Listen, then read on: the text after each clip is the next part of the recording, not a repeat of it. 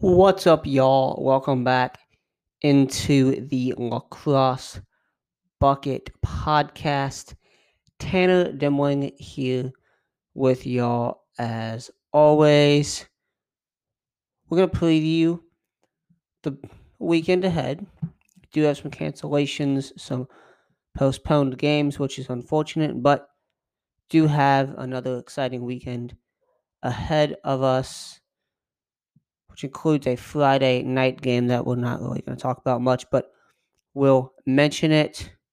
We also had a fairly exciting, a smaller midweek slate that we will get into as well. And, you know, we're going to dive right into that here. Um, the biggest game of the midweek was obviously on Tuesday night when Denver took down well, as I said, unleashed Georgetown um, in that Big East, uh, biggest Big East game of the regular season up to this point. 13 to 7 win for the Denver Pioneers over the Georgetown Hoyas. They hand the Hoyas their first loss since the first round of the 2019 NCAA tournament against Yale, also ending the Hoyas' 10 game winning streak that dates back to the start of the 2020 season, where they went 6 and 0 before things were shut down. So for Denver, um,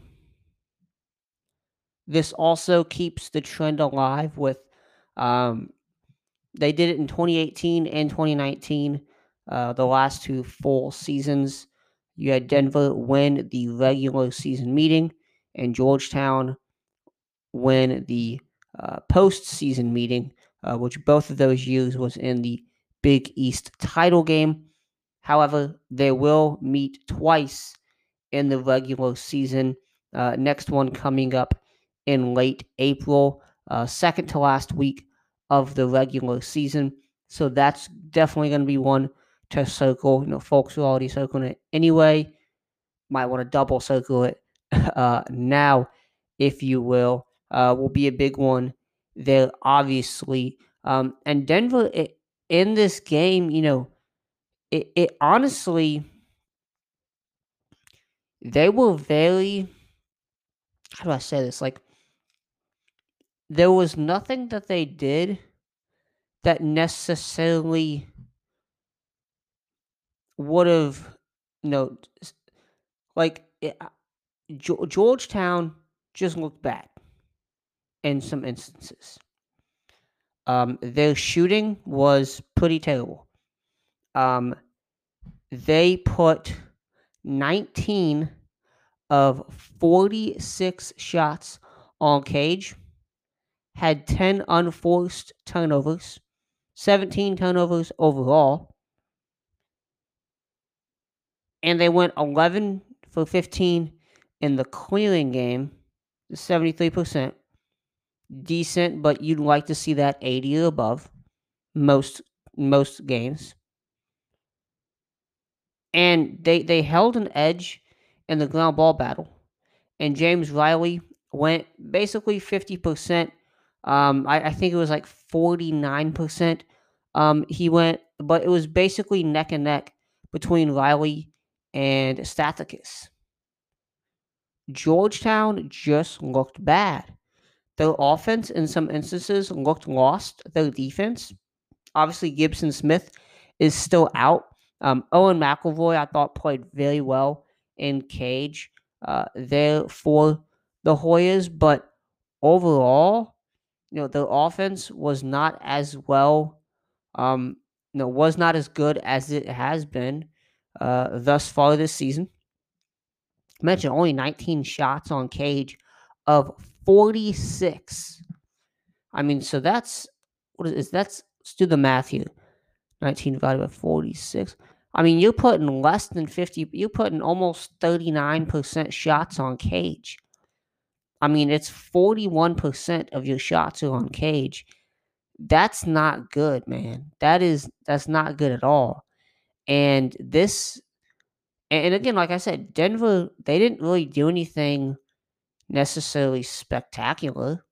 Um, Jack Thompson with 12 saves, I thought played very well. Um, anchored that defense the way he needed to. Uh, Jack Hanna with four goals um, for him. Ethan Walker had three goals to assist. Jackson Morrill, um, you, you, know, dishing out two assists there. Um, the offense just looked fluid, and the defense like did their job. And you know, you saw Georgetown. There was a point in the game, kind of in, in the third, um, because Georgetown, all they really ever got was quick starts. Um, they started the game obviously with those two quick ones from Carraway, um, and then cashed in. Denver had a field clear, and uh, Declan McDermott. Uh, well, Carraway cashed in on the field clear, and then McDermott a few minutes afterwards, um, off the TJ Haley field, uh, feed to get Georgetown up 2 0. Um, and then after that, you know, Denver really settled in and seven consecutive. Hat trick for Jack Hanna in the first quarter. Um, going be in the first half. And they go up 8 to 4 at the half. Um, you had that Ethan Walker um, crossfield pass to Alex Simmons. That goal was awesome. It was like right on the doorstep. But that pass from from Walker, and if you know what I'm talking about, um, the, the I don't think people appreciate that feed as much as they appreciated the goal there. The wrist strength of Ethan Walker is unbelievable. And a lot of these guys is unbelievable. But Ethan Walker, it was I wouldn't necessarily call it underhand, but it was not overhand. It was kind of you know low sidearmed, if you will, um, from about 15 yards. Like he's up top. He's up top, almost near the top of the box, and he feeds it to to Simmons, who is just like wide open on the crease there. Def- uh, Hoyas' defense kind of let him out there on his own island, um, and he just puts it in. Um, and then Denver just continued to push push the gas in the second half. Um, and like I said, Georgetown, they started the game well. They started the second half well, but in between, they did not do much at all. They started the fourth with two straight, and it kind of looked like okay. I think it was the end of the third.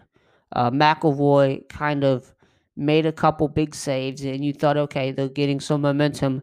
This final quarter could be, you know, pretty good. We could see Georgetown maybe get back in this thing, and and they just never did. Denver, you know, they put the put their foot on the gas and just continued to roll.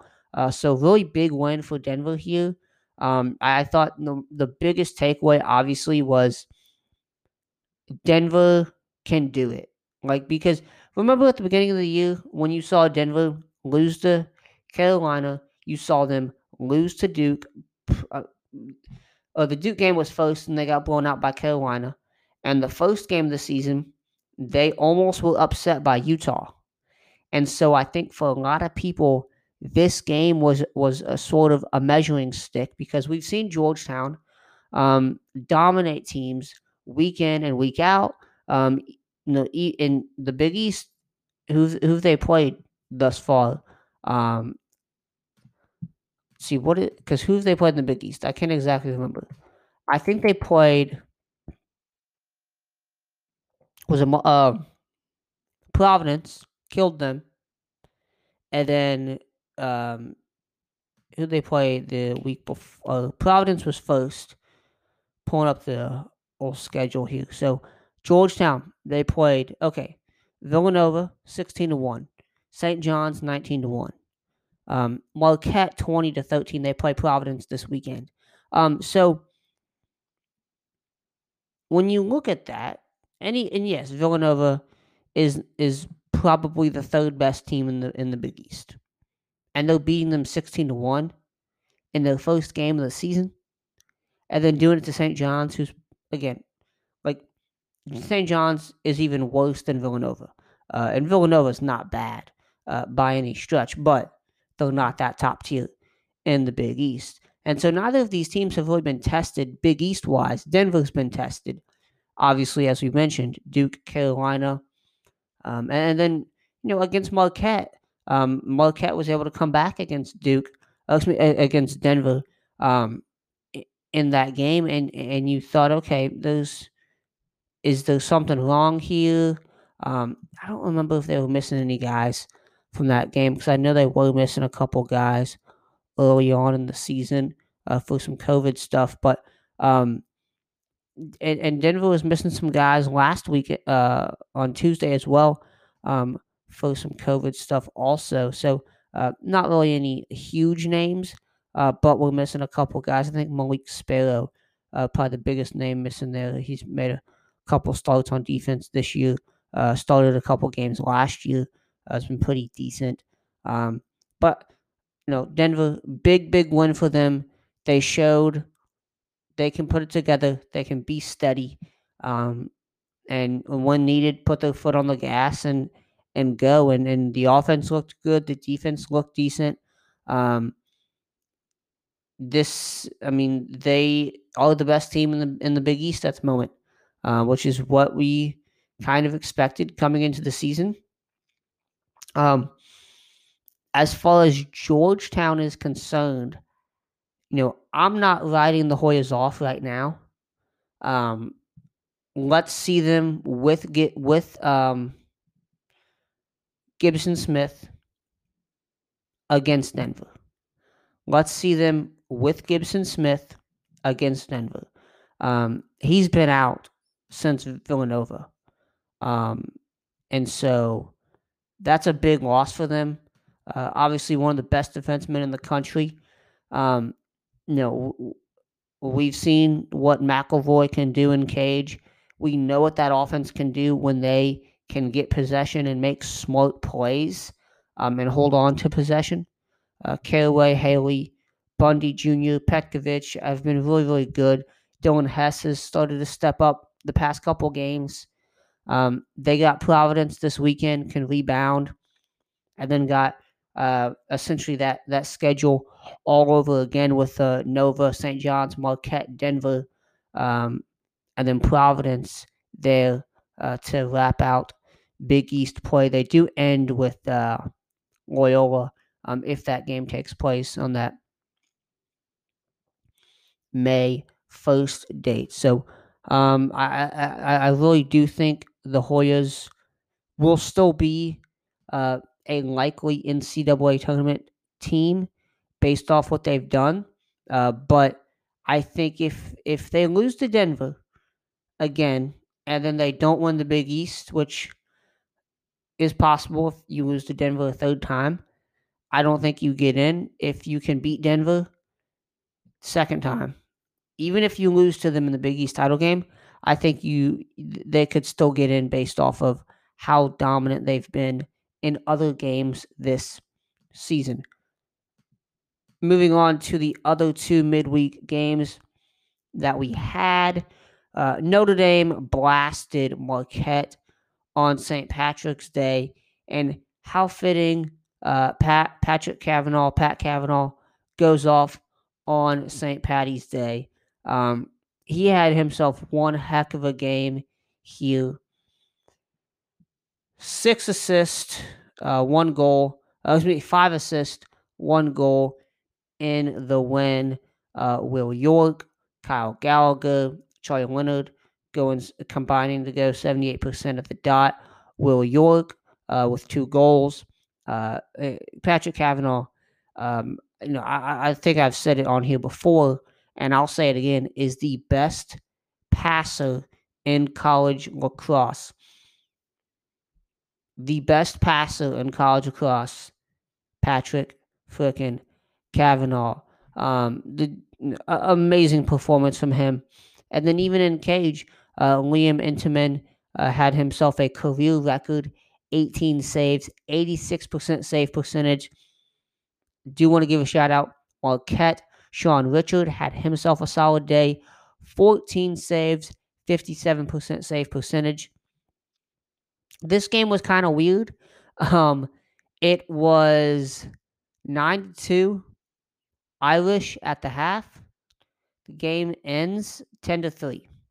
Each team only gets one goal in the second half, but it was pretty much blown out of proportion um, at, at, the half anyway. It was a blowout, so um, no, hey, both defenses stepped up in the second half, but uh, overall, Notre Dame just looked dominant for you know full 60 minutes, as has been the case, uh, with the exception of the Bellarmine game where uh, they kind of teetered a bit on a, a possible upset until uh, I guess it was the final you know 10 minutes of the game. They really uh, stepped on the gas there. Fairfield beats crosstown rival Sacred Heart 14 to 8. Dylan Beckwith um, further, further cementing himself as one of the best offensive threats in the CAA, putting up nine points in the victory, five goals, four assists to lead the Stags offense. Uh, three of those nine points came in the first 10:57 of the game. Uh, found the back of the net three times, dished out an assist to help get Fairfield out to a 6-0 lead. Uh, at the faceoff dot, you had Frankie uh, Labetti going 70% for the Stags. Uh, and, you know, Fairfield, this was a pretty dominant win for, I don't want to say dominant, but a pretty, uh, a good win for them. I mentioned they got up 6 0. Um, Sacred Heart was able to push back and get it 8 to 6 at the half. Uh, still down, but a three goal run to start the third really pushed the Stags in front by five and uh, kind of put things to bed there. Sacred Heart did outscore the Pioneers in the second half, six to two. However, it was I don't want to say the ship was already ridden, but that three goal run essentially pushed Fairfield ahead, up by five, and they had uh, one or two no later on in in the game that kind of uh, just reassured this thing is in the bag. Uh, good one there for Fairfield. Uh, certainly a team to watch out for there in the CAA with Beckwith uh, doing what he's doing there. Uh, Labetti has been pretty solid at the faceoff dot all season long. Um, there for the Stags. Second year under Andrew Baxter. Uh, they've really seemed to address a lot of the issues they had last year um, defensively and things of that nature. Consoli Consoli's playing good in cage. Uh, definitely a team to watch there. In the CAA, as Towson uh, continues to kind of teeter, if you will, um, on the brink of know, not being a threat. Um, this year uh, not being as much of a threat as we're used to, um, as was the case in 2020. Um, obviously, season gets cut short, but they were like 0 6, I believe. And then, obviously, 2018, uh, we saw them have that real bad year as well, where uh, you know a lot of dudes uh, were uh, suspended, kind of mid-season, kind of a train wreck, bit of a season there, if you will and Delaware, Hofstra, Fairfield. Obviously, UMass has only played one game, but they're looking like the best team so far. I would say. Um, preseason had UMass as number one. I think that's gonna gonna uh, live up to expectations there for how they played in their first game, but only one game in. Still some things to see with the Minutemen. But of teams that have played more than one game, Delaware, Hofstra, Fairfield are looking like the best three teams in the CAA. Towson, Drexel. Um, Drexel's played two games. Uh, Towson is two and four. Um, not looking the best at the moment. Um, all the Tigers and Fairfield uh, could be going in an upward trajectory this season. They've got a big one against Hofstra uh, next weekend. Uh, not this weekend, but next weekend uh, to wrap up the month of March. And they get at Delaware, at Towson, uh, those are three big games in a row for the Stags um, if they want to assert themselves and kind of lock up a position there. And they do end the year with Hofstra as well, which could be a big, big, uh, big game. um, if they want to lock up uh, a top seed, um, a good seed in the CAA tournament. Remember, every team makes it this year, uh, not doing the top four, doing everybody. So, um, it, you know, it's going to be interesting going to. Uh, it, I said this coming in the season.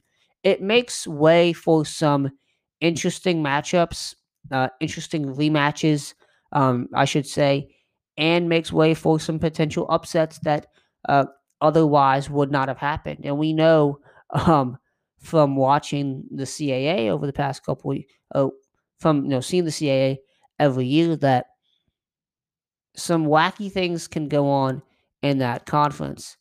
Moving on to the weekend. And uh, one of the biggest storylines coming into week seven, seventh week of the season, is some teams looking to bounce back. Most notably, Penn State, after falling to Johns Hopkins over the weekend, and they they host Michigan. Excuse me, uh, Michigan hosts Penn State. So Penn State traveling up to Ann Arbor. Uh, Michigan coming off that loss over Ohio State. And based off solely last weekend's performance, Penn, uh, me, Michigan looked better last weekend than Penn State did. I went back and watched that Johns Hopkins Penn State game. I've watched it twice now. First of all, Hopkins looking really, really good. Really good.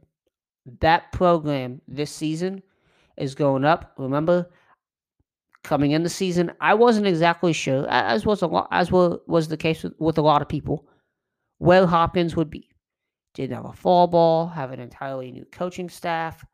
Where are they going to be in know, relation to Michigan, to an Ohio State, a Rutgers, those kind of teams looking to assert themselves into that top tier where Michigan and Penn State have been the past couple seasons.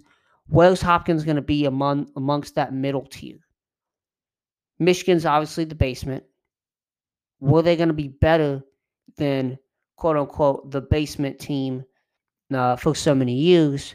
Was Hopkins is going to be the basement this year? A lot of people thought that. They were not the basement.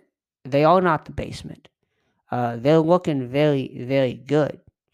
Penn State, on the other hand, obviously has been a very good program um, over the past couple of years. I would argue is a top 15 job in the country and they are looking abysmal on both ends. Um, offensively, especially last weekend. I mean, what they had like a one shot in the third, and they're just making stupid mistakes defensively. Um, now, the one shot was partially because of those defensive mistakes. I mean, there was a was it a five minute uh, five minutes or whatever they were man up or something like that, um, and that was the first goal of the third. Um, I can't remember who scored that for Hopkins, but if you look back, Bobby Bones, uh, SSDM for Penn State, loses his man, right? And kind of like out on the high wing, loses his man. And Penn State slides, the, the slide's coming adjacent, and it comes super late. Like, dude's already in shooting position, going to shoot the ball when the slide comes. So naturally, he hits him late. And I think, you know, what five minute penalty there, non releasable. So that five minutes. I want to say Hopkins got like two or three in that man up period alone. And Hopkins' man up unit is really good, one of the best in the country this year. Penn State just cannot make those stupid mistakes. And based on what I saw from Michigan last weekend, and I know Hopkins killed Michigan, right? Um, just a few weeks prior. Michigan's been killed almost every weekend besides last week. Well, even though they lost to their arch rival, um, they showed no quit. They put up a solid fight. Um, in the second half, Josh Zawada was kind of shut off, if you will, by uh, Eric Wins in Ohio State. I don't know if Penn State's got a guy that can shut him off. You gonna put Nick Cardile out there to shut him off? Because there's nobody else that I see on that defense that can play a support role effectively outside of the goalie. And I mean, come on. Come on. So Penn State just not looking good. And you know, I, I've been a big Penn State fan uh, the past couple seasons. They're a fun team to watch. They have been, I should say, because this year's team, it, it it's sad, man. It's sad to see. I don't want to say how far they've fallen, but they've fallen hard this year, man. It, it, it, it's sad. I mean, Colby Kanies is the only dude on defense that I, I would even argue is consistent. Uh, Gerard Arceri, we've talked about this before, he's playing terrible. He is adjusted to the new rules, probably worse than any other faceoff guy in the country. You know, top tier, know, obviously. You have some guys that are always basement guys. This team just not looking very good at all. I mean, they have they show flashes. They had a good game against Ohio State. You thought it's going in the right direction, and they just reversed course. Just abort mission. Abort mission. I I don't know, man. I know they've got some injury issues. That's obviously part of it. Um, they they get some of those guys back. They get some depth, but they, they at the moment, and I don't know who's going to be there this weekend against Michigan, but this is a this is an opportunity for Michigan to get a marquee victory in the Big Ten. They've only had one Big Ten victory in program history, and that was beating Ohio State in 2019 essentially the game that kept Ohio State out of the Big Ten tournament, if I don't if I remember correctly. So Michigan coming off that win, uh, excuse me, that uh, loss against Ohio State, while it was a loss, they looked very good. Michael Boehm, Joshua Zawada, Bryce Clay played very well, very well offensively. That defense they've got to button some things up on that back end there. But it, if they can, you know, Nick Rowlett, I think, has the edge. You know, coming in the season, I didn't think I would say that uh, against any team uh, outside of maybe uh, Maryland or Ohio State at the faceoff dot that they would have an edge over Penn State. And Michigan might have that there with with Rowlett. Him and Anossia went 50%, I believe, last weekend. This is a big game for Michigan. And I honestly believe they could get this win. Now, could Penn State put it together again like they did against Ohio State? Certainly. Certainly. But Michigan showed last weekend they can take advantage of opportunities uh, when they're there. They can be a pest in they can be a thorn in your side all game long, and they were that to Ohio State. Um, so while coming in the season, you know, week what is this? One, two, three, four. Week five of uh, Big Ten action. Penn State, Michigan wasn't one to watch. This is one to watch, man. This is one to watch because this could revert the course for both of these teams to be honest with y'all.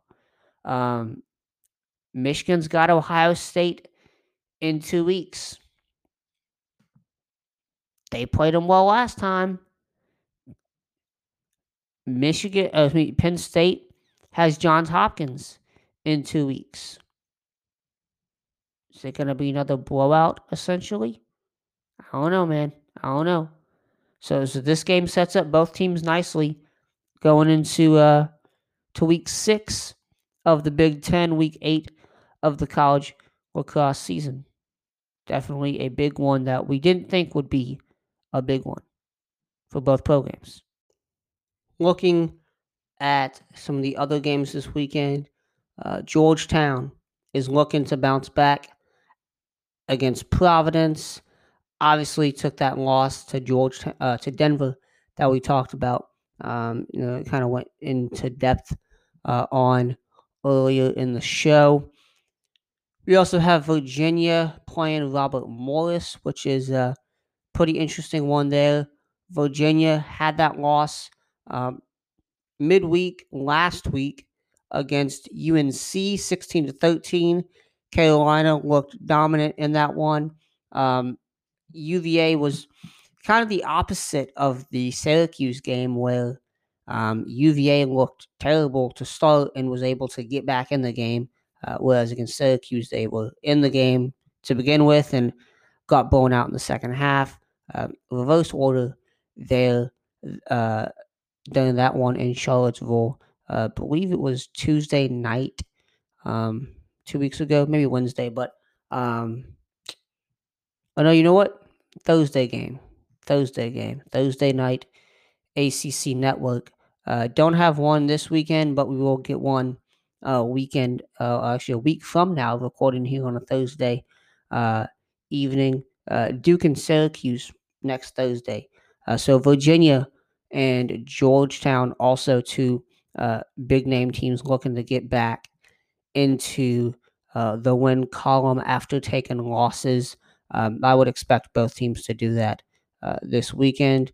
Um, however, RMU did give Duke some fits, so um, and has looked pretty decent this season. So um, and did play UVA uh, well in that NCAA tournament game in 2019. So who knows what the Colonials could bring to Charlottesville this weekend.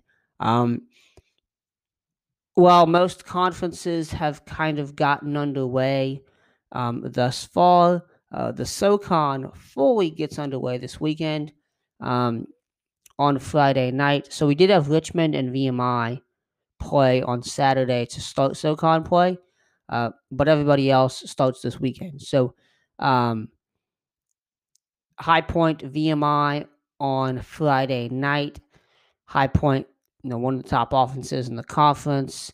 Uh, both teams coming off losses the week prior. Obviously, High Point got blown out by Duke. VMI got blown out by Richmond last weekend. Uh, would expect a would expect a High Point win there on Saturday. Bellarmine host Richmond, and then Jacksonville visits Mercer on Sunday. Both of those games are ESPN Plus games. For Bellarmine, coming off that 10 1 loss against Cleveland State, Richmond 23 6 win over VMI. Uh, would expect of Richmond win there. Uh, Jacksonville and Mercer is an interesting one. Jacksonville coming off the heels of a blowout loss to Duke. Um, no shame in that. Uh, Duke was the number one team in the country at the time. I think they're number two now. Uh, Carolina took that top spot earlier in the week. If you missed it, um, Jack Dolan, Max Stag, uh, Matt Stagnita, Evan Tyler, uh, currently you know leading that offense there. Um, and for the Dolphins, uh, three and three record. Mercer is two and four and coming off a bye week after getting blown out by Carolina. Ashton Wood, uh, 65% at the dot, playing very well. Um, I do want to mention Sean Goldsmith could be back this game. He was announced out for, I think it was six weeks at the beginning of the season. It's been six weeks. Um, he did not play last weekend um, against Carolina. Um, oh, was that last weekend or last midweek? Uh, but whatever. He did not play the last game for them. Uh, so possibly could be playing uh, this game. Possibly could not. I don't know. Um, I think it was a lower body injury, if I remember correctly. But um, so he could be back. He could be back, Sean Goldsmith. Um, and if he is, that definitely changes things for Mercer. But uh, this is definitely one of the bigger games the, the biggest game in the SoCon this weekend. Um, kind of a battle for that um, third or uh, fourth place there um, in the standings. Obviously, Richmond, High Point, top two teams there. Jacksonville, Mercer, kind of the next to fall in line um, there in the SoCon. Other games to watch this weekend LIU, Sacred Heart. Uh, no, LIU, this is the third time these teams will play this year. Um, LIU is coming off the heels of their biggest win as a D1 program, uh, beating the Hobart Statesmen last weekend. The Pioneers, obviously, coming off of that loss against Fairfield. Uh, cannot remember the team they lost to against Fairfield on Tuesday, excuse me, Wednesday. So they're looking to rebound from that one. Uh, Sacred Heart won the first contest 12 to 10. LIU took the second one 13 to 10. Could be another uh, tight matchup between these two. Ohio State takes on Maryland um, in a pretty. I mean, I would I would say this is a prove your prove yourself game for Ohio State. Obviously, coming off the big win over Michigan, uh, Tre Leclaire had a dominant game in that one. Uh, Maryland coming off that big win over Rutgers, uh, where they further, further uh, you know, cemented themselves as the best team, you know, head and shoulders above everybody in the conference. Um, how close can Ohio State keep this, and for how long? I don't know. Can they stop Jared Bernhardt? I don't know. Um, but definitely an interesting one there in the Big Ten, one to watch. Monmouth and St. Bonaventure, uh, the top game in the MAAC. Um, this was actually supposed to be Monmouth Marist, but Marist is continuing on their COVID pause. Um, Monmouth welcomes in St. Bonaventure now with uh, the schedule changes that they made earlier in the week. Uh, the Hawks are coming in with a 2 0 record after a 7 6 double overtime win over Siena. St. Bonaventure is 1 and 1, coming off a loss to Detroit Mercy.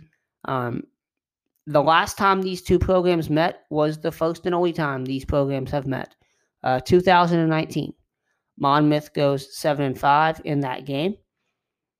Could be another close one between these two teams. Uh, both obviously striving to uh, get better and to improve within the conference.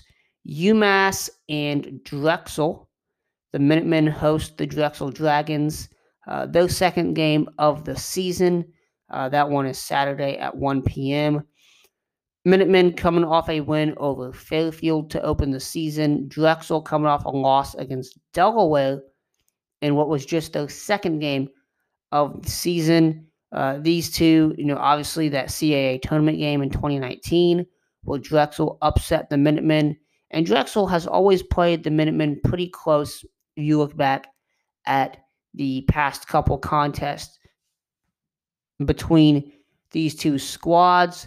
Uh, Drexel has looked decent. Most, uh, excuse me, UMass obviously looked good in their opener, so uh, will be an interesting one to see how both teams come out and perform in that one.